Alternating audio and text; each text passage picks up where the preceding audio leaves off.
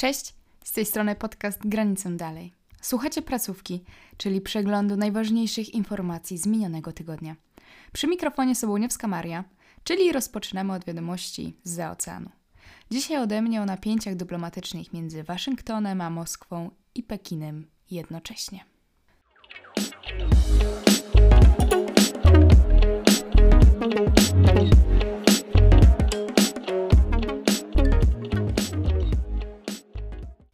Się złożyło w ostatnich miesiącach, że kierunek amerykański stał się wyjątkowo ciekawy.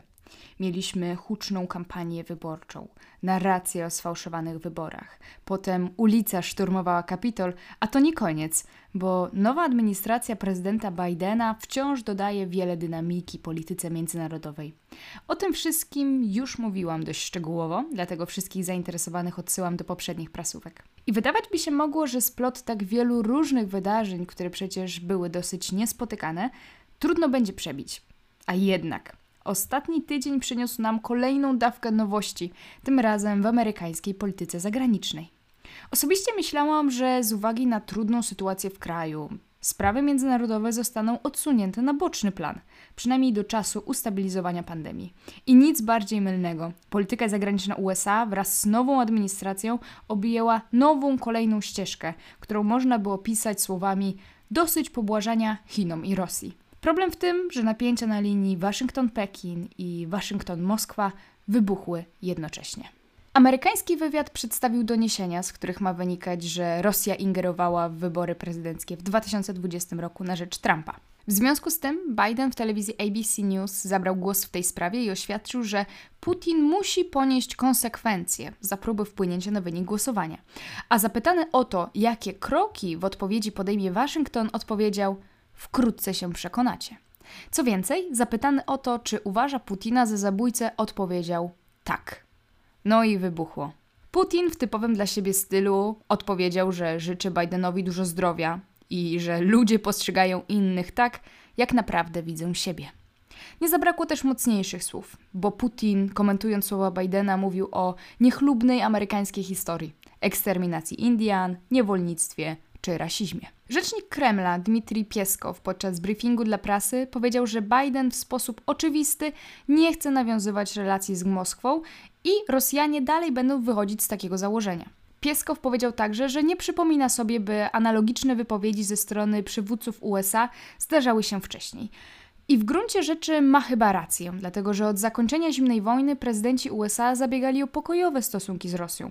Wielu komentatorów mówi, że dokonał się pewnego rodzaju przełom, że to Rosja zawsze była tą ofensywną i od dawna ze strony amerykańskiej, ale też zachodniej w ogóle, nie spotkano się z tak ostrym atakiem. Należy się spodziewać, jeśli nie całej rewizji, to chociaż korekty rosyjskiej polityki wobec USA. W tej sprawie został już wezwany do Moskwy rosyjski ambasador. Jakie relacje wynikną z tak mało przyjemnego początku? Zobaczymy. Tymczasem napięcia z Moskwą zbiegły się ze spotkaniem w czwartek na Alasce sekretarza stanu Antoniego Blinkena z szefem chińskiej dyplomacji. I w przypadku Chin Stany Zjednoczone nie zmieniają kursu. Tak jak za prezydentury Trumpa, linia wobec Pekinu ma być twarda, ale Biden chce to rozegrać trochę inaczej, bo w ramach szerokiej koalicji. Już wprzągł w nią Japonię i Koreę Południową. Spotkanie podzielone było na dwie części: tę medialną i tę ze zamkniętymi drzwiami. Podczas pierwszej części amerykański sekretarz stanu zapowiedział, że oczekuje rozmów na konkretne tematy, takie jak obozy pracy dla Ujgurów, chińskie roszczenia wobec Tajwanu, łamanie praw człowieka w Tybecie, prawo łamiące zasady demokracji i względną suwerenność Hongkongu, gwarantowaną teoretycznie przecież do 2047 roku, ale także ataki hakerskie prowadzone ze strony Chin.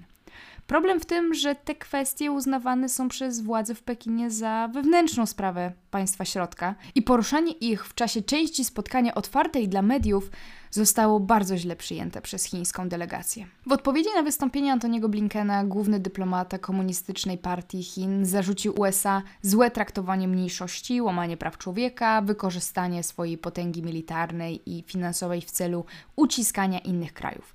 I wśród zarzutów znalazło się również podżeganie do ataków na Chiny. Co ważne, podczas tego spotkania z ust chińskiego dyplomaty padło określenie, że w USA Afroamerykanie są mordowani. Uważamy za istotne, by Stany Zjednoczone zmieniły swój własny wizerunek i zaprzestały forsowania własnej wersji demokracji w pozostałych częściach świata. Takie słowa padły na spotkaniu. Dzięki bardzo. Ode mnie to już wszystko. Oddaję głos do studia. Strzałeczka.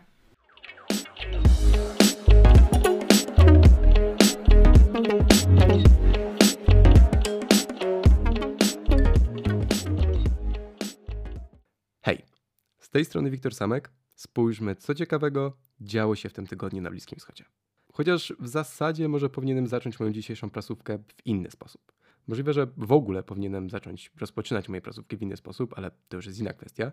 W każdym razie dzisiaj zastanowimy się bardziej nad tym, co będzie się dopiero działo na Bliskim Wschodzie w najbliższym tygodniu. A dokładniej w miejscu słynącym z chaosu i przyspieszonych wyborów. Zapraszam do Izraela. Już w najbliższy wtorek odbędą się tam kolejne, czwarte już w ciągu ostatnich dwóch lat wybory parlamentarne. I dość dużo się o tym mówi, jednocześnie bazuje się cały czas na dość mocnych ogólnikach, które jedynie w części oddają stopień zagmatwania izraelskiej polityki w chwili obecnej. Dlatego dzisiaj pochylimy się nad tym tematem nieco bardziej.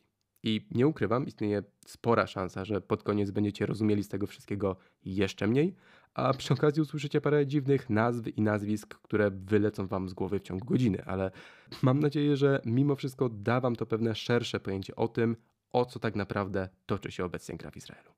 Zacznijmy od krótkiego spojrzenia na pole walki.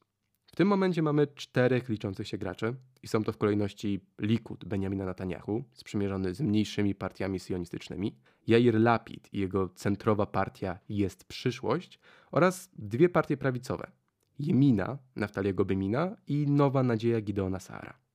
Obecnie w sondażach przewodzi Likud, który może liczyć na mniej więcej 30 miejsc w Knesecie, przy czym do bezwzględnej większości potrzebne jest mu jeszcze drugie tyle. No, uroki izraelskiego parlamentaryzmu. Tak czy inaczej, po wyborach czekać nas więc będzie długi proces tworzenia koalicji rządowej albo kolejne, piąte już wybory.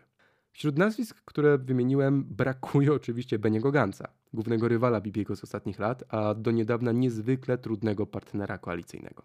W kwietniu zeszłego roku Gantz złamał swoją świętą obietnicę wyborczą i wszedł w układ z Netanyahu uzasadniając to koniecznością zapewnienia krajowi stabilnego przywództwa w czasie trwania pandemii.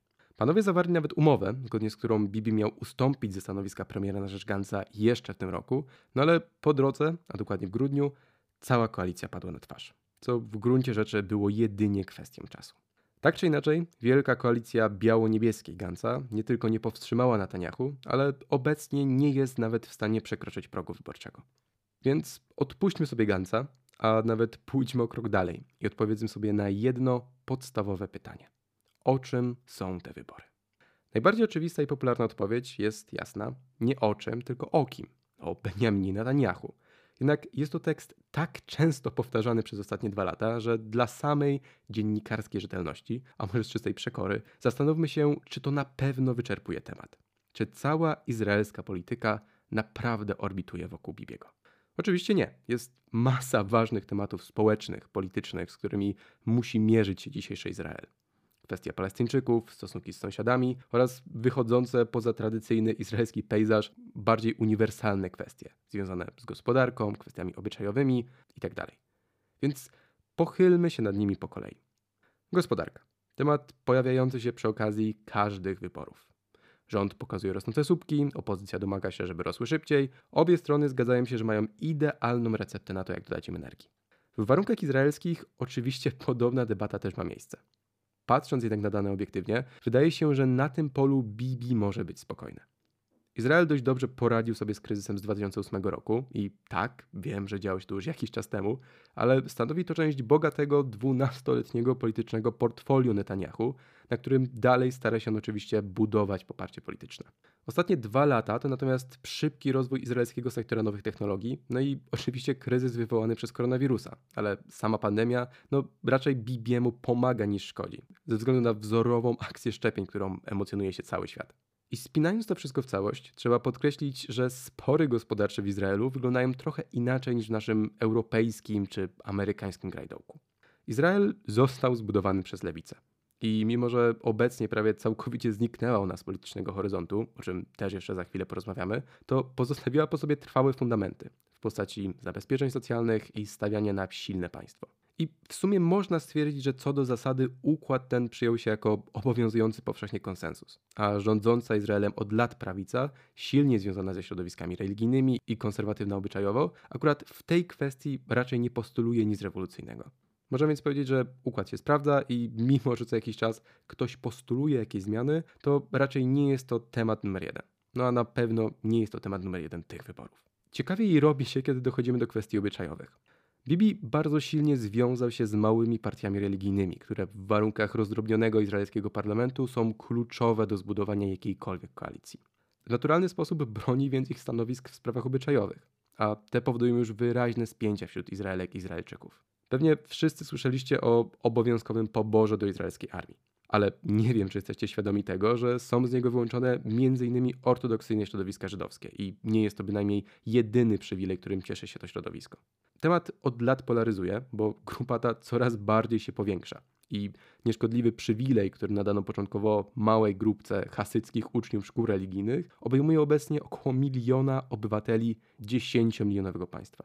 Od lat część sił politycznych postuluje więc zmianę tego modelu na bardziej sprawiedliwy, bo trzeba przyznać, że służba w armii izraelskiej nie jest raczej czymś wybitnie przyjemnym. Kolejną kwestią są śluby. Nie wiem, czy wiecie, ale w Izraelu nie istnieje instytucja ślubów cywilnych. W tych wyborach obie te kwestie poruszane są przez Jaira Lapida, który opowiada się za reformą systemu poboru oraz wprowadzeniem małżeństw cywilnych również dla osób homoseksualnych. I tutaj dochodzimy do fundamentalnej kwestii. Ponad połowa Izraelek i Izraelczyków definiuje się jako osoby o prawicowych poglądach, co przekłada się na około 80 miejsc zajmowanych przez partie prawicowe w 120-osobowym Knesecie. Dodatkowo prawica izraelska jest dość jednolita w sprawach podejścia do religii, na którym opierają się w zasadzie wspomniane przeze mnie różnice w kwestii obyczajowości. Ale nie tylko, ponieważ dotyczy to również kwestii palestyńskiej. Tylko 24% wyborców prawicowych popiera powstanie państwa palestyńskiego, w kontraście do 84% wyborców lewicowych i 63% wyborców umiarkowanych. Wnioski są więc dwa. Po pierwsze, prawica zdecydowanie dominuje obecnie izraelską politykę. Po drugie, jest ona środowiskiem dość jednolitym, jeśli chodzi o kwestie ideowe. W połączeniu ze wspomnianym przeze mnie konsensusem dotyczącym gospodarki prowadzi nas to do trzeciego wniosku, czyli z powrotem do Bibiego. Więc Zmarnowaliśmy trochę czasu, popowiadałem wam o liniach sporu, które w zasadzie nic nie zmieniają, a ostatecznie i tak okazuje się, że rzeczywiście w tych wyborach chodzi wyłącznie o osobę Benjamina Netanyahu. Jego chęć władzy, lęk przed toczącym się wobec niego postępowaniem w sprawie korupcji, przed którym ucieka on cały czas do gabinetu premiera. No i tu się sprawa troszkę komplikuje, bo i tak, i nie. Po pierwsze, to o czym wam tak długo opowiadałem, pokazuje, że prawica jest w stanie ostatecznie dogadać się w wielu sprawach może poza oceną samego Netanyahu. I wcale nie jest wykluczone, że Bibiemu nie uda się po raz kolejny skleić jakiejś koalicji z tym, co będzie miał pod ręką. Tym bardziej, że wcześniej udało mu się to zrobić nawet z centrolewicowym Gancem. Po drugie, to, że wybory mają w tak ogromnym stopniu charakter plebiscytu poparcia dla premiera, w dużej mierze wytrąca mu z rąk jego ostatnie niewątpliwe sukcesy, na których buduje swoją kampanię, czyli na niezwykle sprawnym programie szczepień oraz porozumieniach z państwami arabskimi. Bo wszystko to ginie w obliczu ogromnej personalnej niechęci ogromnej części społeczeństwa wobec premiera. Oczywiście, kiedy już się powymądrzałem przez te parę minut, nadszedł kluczowy moment. Co dalej? Jak skończą się wtorkowe wybory? No i podejrzewam, że nie będzie to dla Was szczególnym zaskoczeniem, kiedy powiem, że no, nie mam zielonego pojęcia. Może inaczej. Jak skończą się wtorkowe wybory? No oczywiście wygraną Likudu, ponieważ biorąc pod uwagę wszystkie dostępne sondaże, no nie jest to jakoś szczególnie odkrywcze. Natomiast co będzie dalej? No to jest już o wiele bardziej złożone pytanie. Jeśli musiałbym bawić się w proroka, to strzelałbym, że najpewniej Bibiemu uda się ostatecznie dojść do jakiegoś porozumienia z Beminem, Saarem albo nimi oboma. Czy będzie zmuszony znowu podzielić się urzędem premiera tak, jak planował to zrobić z Gancem? Kto wie, może wymyślą coś lepszego. Ale co dalej? No, z całą pewnością można powiedzieć jedynie tyle, że na pewno nie będzie to stabilizacja sytuacji. Bo obecny układ polityczny w Izraelu po prostu nie jest kompatybilny z takim obrotem spraw.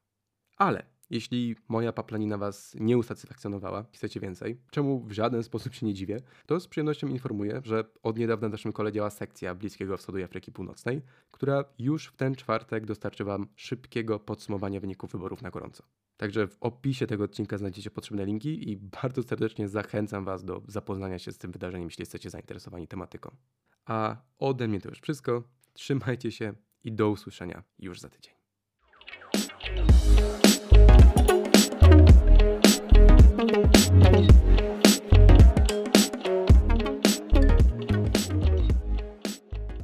Cześć, z tej strony Kamila Kuczyńska i część europejska.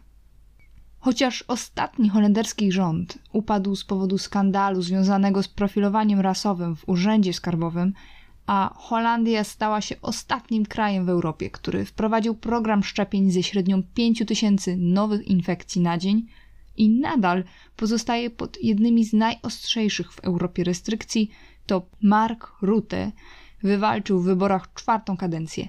Jak to możliwe? Na 17 marca przypadł ostatni dzień wyborów do holenderskiej Izby Reprezentantów. Już wtedy było pewne, że głosowanie przyniesie zwycięstwo Partii Ludowej na Rzecz Wolności i Demokracji VVD Marka Rutte. Wygrana mimo kryzysu, jaki doprowadził do tych wyborów, to głównie zasługa tego charyzmatycznego polityka. Wielu twierdzi, że poparcie dla Rutte wynika z jego skromnego stylu życia. Między innymi premier Holandii często podróżuje rowerem, także do pracy. W ubiegłym roku, kiedy obowiązywały ograniczenia, powstrzymał się od wizyt w domu opieki swojej umierającej matki i jeszcze w dniu jej śmierci wrócił do pracy z uwagi na trudną sytuację epidemiczną. PR tego polityka nie wynika jedynie z kwestii osobistych. Zaufanie do Rute zostało oparte na częstych wystąpieniach w mediach, gdzie tłumaczył on konieczność wprowadzania nowych restrykcji i wprowadzanie kilkumiliardowych projektów pomocowych dla przedsiębiorstw. Rząd Rutte odstąpił od liberalnego podejścia przy pierwszych falach epidemii na rzecz zdecydowanie bardziej radykalnych kroków.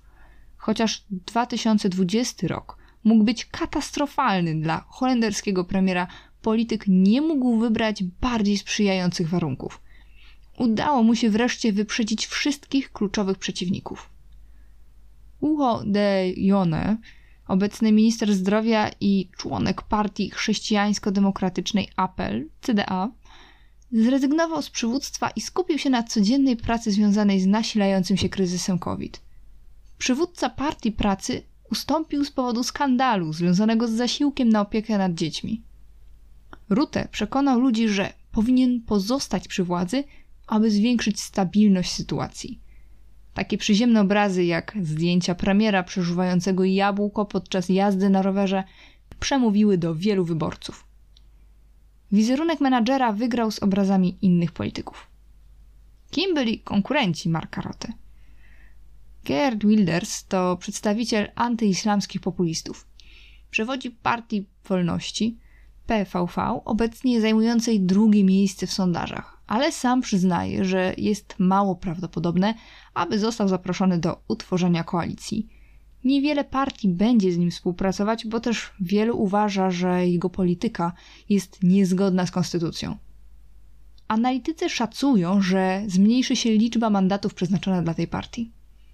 Kolejnym rywalem była Sigrid Kaag, byłaby potencjalnie pierwszą kobietą premier Holandii. Polityk ta jest specjalistką od regionu Bliskiego Wschodu i Afryki Północnej. Pracowała w ONZ, między innymi w Międzynarodowej Organizacji do Spraw Migracji, jako koordynator wspólnej misji ONZ i Organizacji do Spraw Zakazu Broni Chemicznej w Syrii. Kieruje partią Demokracji 66 i wyróżnia się pojednawczym tonem wynikającym z centrolewicowego charakteru ugrupowania. Jest nadal atrakcyjnym koalicjantem dla VVD i także najbardziej prawdopodobnym. Partia ma szansę na 24 mandaty. Konkurencję w wyborach wzmacniał też Jesse Klaver, idealistyczny przywódca Zielonej Lewicy, którego postulatami było przyspieszenie programu szczepień i ulepszenie testów. Nie jest pewne, na ile chętnie inne partie będą chciały zawiązać z GroenLinks koalicję. Przewidywania dotyczyły też Thierry'ego Baudet, który prawdopodobnie otrzyma około trzech miejsc. Niektórzy analitycy uważają, że być może nieco więcej. Zmobilizował wyborców, twierdząc, że COVID-19 został wymyślony przez elitę polityczną.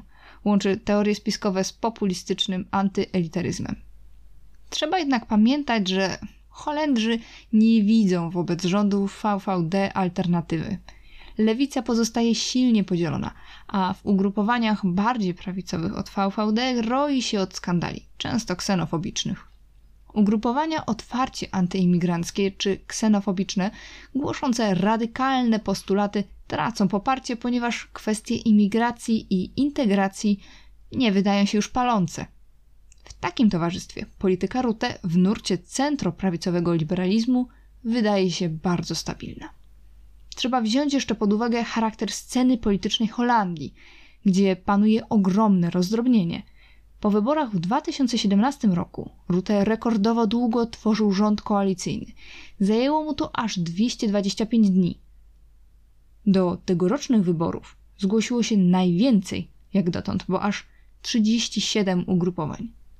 Dla Marka Rutte będzie to już czwarta kadencja w roli premiera. 54-letni polityk sprawuje tę funkcję od 2010 roku.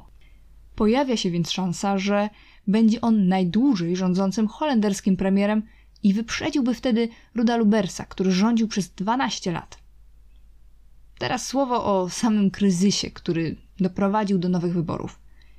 Ostatni rząd Rutego podał się do dymisji po skandalu związanym z oszustwami oscylującymi wokół opieki nad dziećmi.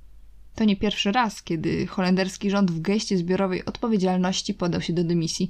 Było tak też na przykład w 2002 roku, po raporcie krytykującym ministrów i wojsko za niezapobieżenie masakrze muzułmanów w Srebrnicy podczas wojny w Bośni. W aferze, która doprowadziła do ostatniej dymisji, chodzi o to, że rodzice zostali nazwani oszustami w związku z drobnymi błędami, na przykład brakiem podpisów w dokumentach i przez to, przez pomyłkę, zmuszeni do zwrotu dziesiątek tysięcy euro przekazanych przez rząd dla zrekompensowania kosztów opieki nad dziećmi bez możliwości zadośćuczynienia. Aparat państwowy pojawił się w roli wroga ludu, doprowadzając niektóre rodziny do ruiny. Sprawa była relacjonowana przez media i w 2020 roku Urząd Skarbowy przyznał, że 11 tysięcy osób zostało poddanych dodatkowej kontroli z powodu posiadania podwójnego obywatelstwa – Przekonania mniejszości etnicznych w Holandii, że ich dyskryminacja jest zinstytucjonalizowana i utrwalana przez rządzących, zostały tylko wzmocnione. Sytuacja rozpoczęła się w 2012 roku i sumarycznie mogła objąć 26 tysięcy rodziców. Ostrym krytykiem premiera była m.in. Christine Rongen, ofiara skandalu socjalnego postrzegana jako rzucająca wyzwanie Rutowi i będąca groźniejszym przeciwnikiem niż którykolwiek z politycznych konkurentów. Rongen była niesłusznie oskarżana o oszustwa związane z opieką nad dziećmi, tak jak wiele tysięcy i wprost obwiniała premiera za lata głodu, wypalenia i depresji. Przydomek premiera Teflon Mark, który miał świadczyć o jego niezawodności, zaczął być stosowany do podważania jego polityki. Jeszcze w środę premier Mark Rutte rozpoczął rozmowy z partiami dotychczasowej koalicji CDA i D66 w sprawie nowego rządu. Wymieniając potencjalnych partnerów, nie wymienił jednak, wbrew przewidywaniom, konserwatywnej Hadecji, Christian Juni, która miałaby uzyskać cztery miejsca w izbie niższej. Mimo pandemii frekwencja wyborcza była duża i wyniosła 83%. I to tyle o wyborach w Holandii. Przenosimy się teraz do Europy Wschodniej.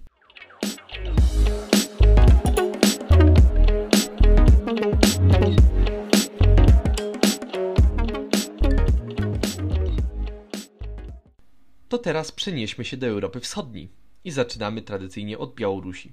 Władze białoruskie i opozycja przygotowują się do 25 marca, czyli Dnia Wolności, nieoficjalnego święta białoruskiego nawołującego do ogłoszenia niepodległości przez Białoruską Republikę Ludową w 1918 roku. Prawie przez cały okres rządów Łukaszenki było to święto de facto zakazane. Opozycja zamierza zmobilizować społeczeństwo białoruskie do wyjścia na ulicę. Światłana Cichanouska ogłosiła głosowanie nad pytaniem, czy jesteś za negocjacjami z władzami białoruskimi. Na ten moment zagłosowało już ponad 700 tysięcy osób, z czego ponad 98% na tak. Jest to prawdopodobnie narzędzie do mobilizacji społeczeństwa i pokazania skali potencjału protestu. Inicjatywę Cichanowskiej poparły władze Stanów Zjednoczonych i Unii Europejskiej. Wezwały one także do przeprowadzenia wyborów prezydenckich w tym roku. Władze białoruskie zareagowały na apel Cichanowski zablokowaniem strony platformy, na której odbywało się głosowanie. Organizatorzy twierdzą, że nie utrudni to głosowania, które się odbywa przez Telegram i Viber. Władze rozpoczęły także bardzo intensywną propagandę przeciwko protestom. W telewizji są pokazywane ćwiczenia OMONu i milicji oraz rozpoczynające się w obwodzie grodzieńskim manewry wojskowe.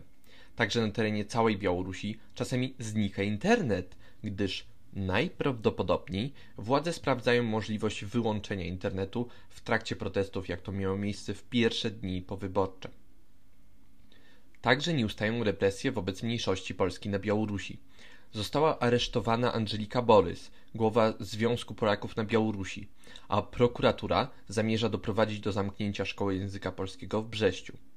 Jednocześnie już były ambasador Rosji na Białorusi Dmitrij Mizięcew został sekretarzem państwowym Państwa Związkowego Rosji i Białorusi. Ambasadorem Federacji Rosyjskiej na, na Białorusi został Ewgenij Lukianow, urzędnik z doświadczeniem pracy w sferze finansów o bardzo antyzachodnich poglądach. W Rosji natomiast znowu nasila się retoryka antyamerykańska, szczególnie po pozytywnej odpowiedzi Bidena na pytanie dziennikarza, czy uważa on, że Putin jest zabójcą. Putin odpowiedział Bidenowi słowami: Kto się przezywa, ten się sam tak nazywa. Później Putin zaproponował spotkanie z Bidenem z, z transmisją na żywo, na co w Białym Domu zareagowano bez entuzjazmu. Na Ukrainie też nie jest nudno. W Kijowie odbyła się seria zamieszek przy budynku kancelarii prezydenta. Protestujący m.in. wybili okna budynku, rozmalowali ściany, doszło do starć z policją. Protestujący domagają się wyzwolenia aktywisty prawego sektora Serhija Sternenka, któremu się zarzuca porwanie deputowanego i zmuszanie go do rezygnacji ze swojego mandatu. Jednakże istnieje duże prawdopodobieństwo, że te zamieszki są jednym z przejawów szerszego procesu narastającego niezadowolenia społeczeństwa ukraińskiego wywołanego rozczarowaniem rządami Zełenskiego, obostrzeniami covidowymi, brakiem sukcesu w gospodarce.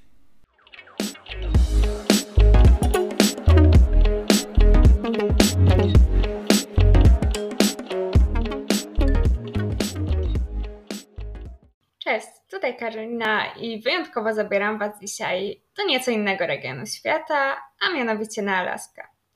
Właśnie tam odbył się w ubiegłym tygodniu szczyt, który bez przesady możemy chyba określić jako jeden z najbardziej istotnych wydarzeń w światowej dyplomacji bieżącego roku. Mowa tutaj o spotkaniu przedstawicieli chińskich oraz amerykańskich władz. Było ono tak symptomatyczne, ponieważ stanowiło pierwszy oficjalny kontakt pomiędzy przedstawicielami obu z państw od czasu objęcia urzędu przez prezydenta Joe Bidena. Niewątpliwie szczyt potwierdził przewidywania, które zwiastowały, że stosunki chińsko-amerykańskie pozostaną napięte, pomimo zmiany na najwyższych szczeblu władzy w Stanach Zjednoczonych. E, faktycznie, spotkanie zostało zdominowane przez wzajemną nieufność i obustronne oskarżenia. Z obu stron padały bardzo zdecydowane deklaracje, które mogły chwilami przywodzić na myśl retorykę żywcem zaczerpniętą z czasów zimnej wojny.